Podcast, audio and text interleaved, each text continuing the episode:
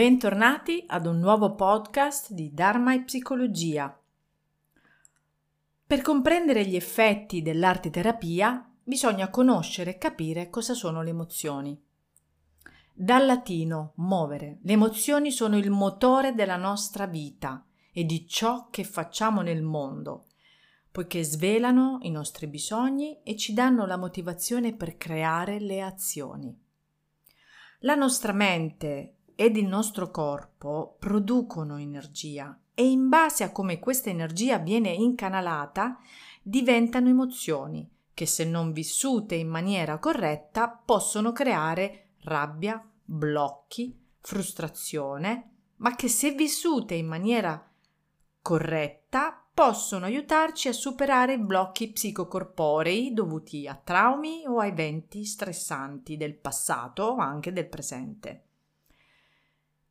I vissuti emozionali non elaborati ci condizionano la vita, le relazioni e crediamo di essere liberi di agire, quando invece le nostre paure e i traumi ci guidano nelle scelte e nelle decisioni importanti, anche nelle relazioni di coppia. Nessuno ha saputo darci un libretto di istruzioni su come gestire al meglio le situazioni difficili che ad un certo punto possono arrivare nella nostra vita ed il bambino ferito che prende rifugio dentro di noi attua meccanismi di difesa inconsapevoli che diventano in realtà più dannosi che altro. L'arte terapia viene in nostro aiuto perché è un mezzo efficace di regolazione emotiva. Nel processo creativo impariamo ad essere presenti, concentrati, a comunicare con noi stessi, e a chiedere aiuto agli altri. Rompiamo gli schemi abituali perché il flusso del processo artistico ci guida naturalmente, aiutandoci così ad esplorare nuovi modi di risposta, nuove prospettive. I primi gruppi di arte terapia, pensate, nascono nel 1942 nelle strutture manicomiali come attività di sollievo dalla sofferenza psichica e voglio ricordare un grandissimo artista e arteterapeuta, Adrian Hill, il quale scoprì che attraverso la pittura lo stato mentale di quei pazienti che seguiva migliorava ed erano pazienti gravi psica- psichiatrici. Col tempo l'arteterapia non è rimasta solo in ambito patologico, ma si è aperta anche alle varie fasi della vita, poiché grazie all'arte la persona è messa di fronte al suo essere totale, corpo, mente, spirito, senza distinzione, senza nessuna separazione. Il processo creativo diventa un processo terapeutico perché serve come modello del funzionamento dell'io. Diventa quindi una zona neutra dove è possibile esprimere ciò che si sente senza paura di giudizio o senza nessun bisogno di controllo. Edith Kramer nel suo libro Arte come terapia dell'infanzia ci dice L'arte adempie per il bambino disturbato la stessa funzione che ha per tutti gli uomini. Creare una zona di vita simbolica che permette la sperimentazione di idee e sentimenti, portare alla luce le complessità e le contraddizioni della vita, dimostrare la capacità dell'uomo di trascendere il conflitto e di creare ordine nel caos e infine di dare piacere. Oggi molti neuroscienziati si interessano a ciò che accade nel cervello degli artisti e a chi segue il processo creativo proprio come una necessità dell'anima e dello spirito. Non so se vi è mai capitato di conoscere un artista e di parlargli, di fargli delle domande, di chiedergli cosa prova, cosa sperimenta, cosa pensa mentre fa arte, cosa gli succede del tempo, del concetto di tempo. Sentirete delle cose molto interessanti. Siamo a conoscenza di molti importanti artisti quali soffrivano di patologie psichiatriche e che grazie alla loro arte riuscivano a gestire profonde forme di emarginazione sociale, diventando proprio come eh, cura necessaria per la stessa sopravvivenza quest'arte che avevano dentro. Ricordiamo ad esempio Van Gogh o il filosofo Nietzsche, anche Michelangelo, sto citando proprio alcuni eh, dei nomi, eh, sono stati considerati appunto i simboli della follia creativa, i quali esprimono il loro fascino delirante attraverso la loro arte, che non è più messa ai margini della società, ma che invece è considerata proprio simbolo stesso di creatività. Quindi se voi andate a, su internet a digitare follia creativa troverete un sacco di roba interessante e di autori che invece di essere marginati sono stati in realtà conosciuti, considerati e ammirati.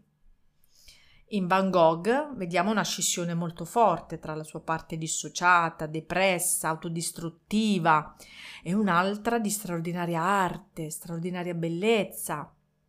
Quindi l'arte, entro certi limiti ovviamente, aiuta a liberarsi da questa forma autodistruttiva che la malattia mentale crea con se stessi e con il mondo.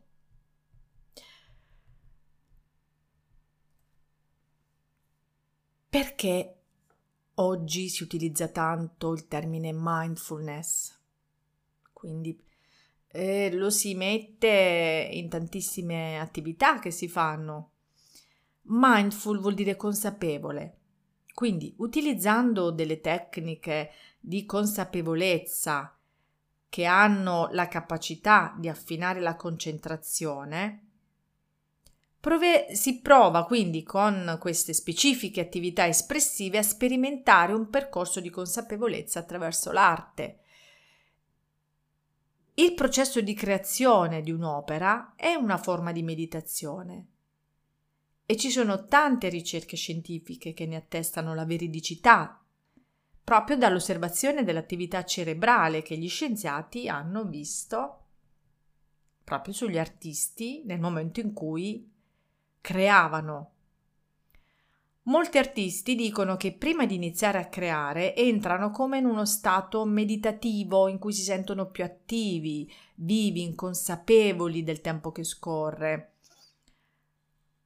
Eh, ricordo di un'intervista che vidi um, fatta um, ad un musicista, il quale mi colpì perché lui rispose quando io entro nella mia stanza, inizio a suonare, a creare, per me 5 minuti e 5 giorni sono la stessa cosa.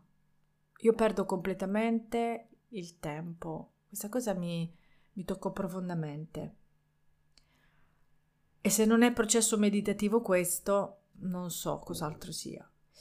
Quindi il processo meditativo del disegnare, del muoversi, del comporre, del dipingere, diventa il respiro, diventa la musica stessa. Tutti gli studi sull'emisfero destro e sinistro spiegano dettagliatamente ciò che accade a livello cerebrale e perché la creazione dell'opera diventa una vera tecnica mindfulness. La pratica del concentrarsi sul momento presente permette l'osservazione dei propri pensieri, riducendo così stress, aumentando consapevolezza di se stessi. Ecco quindi che ciò che accade durante la meditazione avviene anche durante un processo creativo e artistico. Pensiamo all'arte buddista, indù, taoista, che enfatizza la meditazione e la consapevolezza per arrivare al processo creativo e all'opera finale, Avete mai visto i monaci buddisti disegnare mandala di sabbia? È un'esperienza unica. Io li ho visti tante volte. Un'esperienza veramente di comprensione di ciò che accade al nostro cervello e al nostro corpo e della profonda concentrazione, calma, presenza mentale che accompagna quell'attività artistica e di preghiera.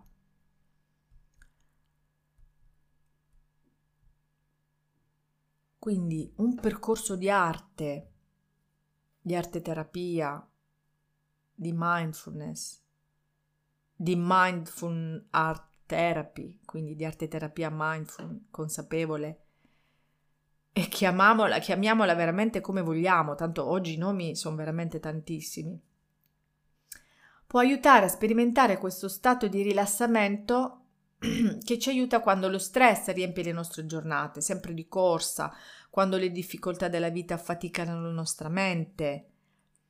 È importante rilassarsi non solo nel corpo, ma anche nella mente, grazie a un'attività. Quindi non è importante essere degli artisti o avere esperienze artistiche. Quello che è importante è lo stesso processo creativo, la fluidità. Quando si costruisce durante il processo creativo, non si pensa all'obiettivo finale di ciò che verrà fuori. È molto più importante osservarsi internamente, prestando attenzione a come ci si sente, a cosa si prova mentre si usa de- quel determinato materiale o mentre si suona, mentre si tocca la creta, come la mano si adatta al foglio ruvido, come la tempera scivola se è troppo acquosa, tutto il resto attorno svanisce, esiste solo il processo artistico fuori e dentro di te. L'obiettivo del divenire consapevoli non è fermare i pensieri, ma imparare ad osservarli e a lasciarli andare. Grazie per aver seguito un altro podcast di Dharma e Psicologia. Che tutti gli esseri dell'universo possano essere felici.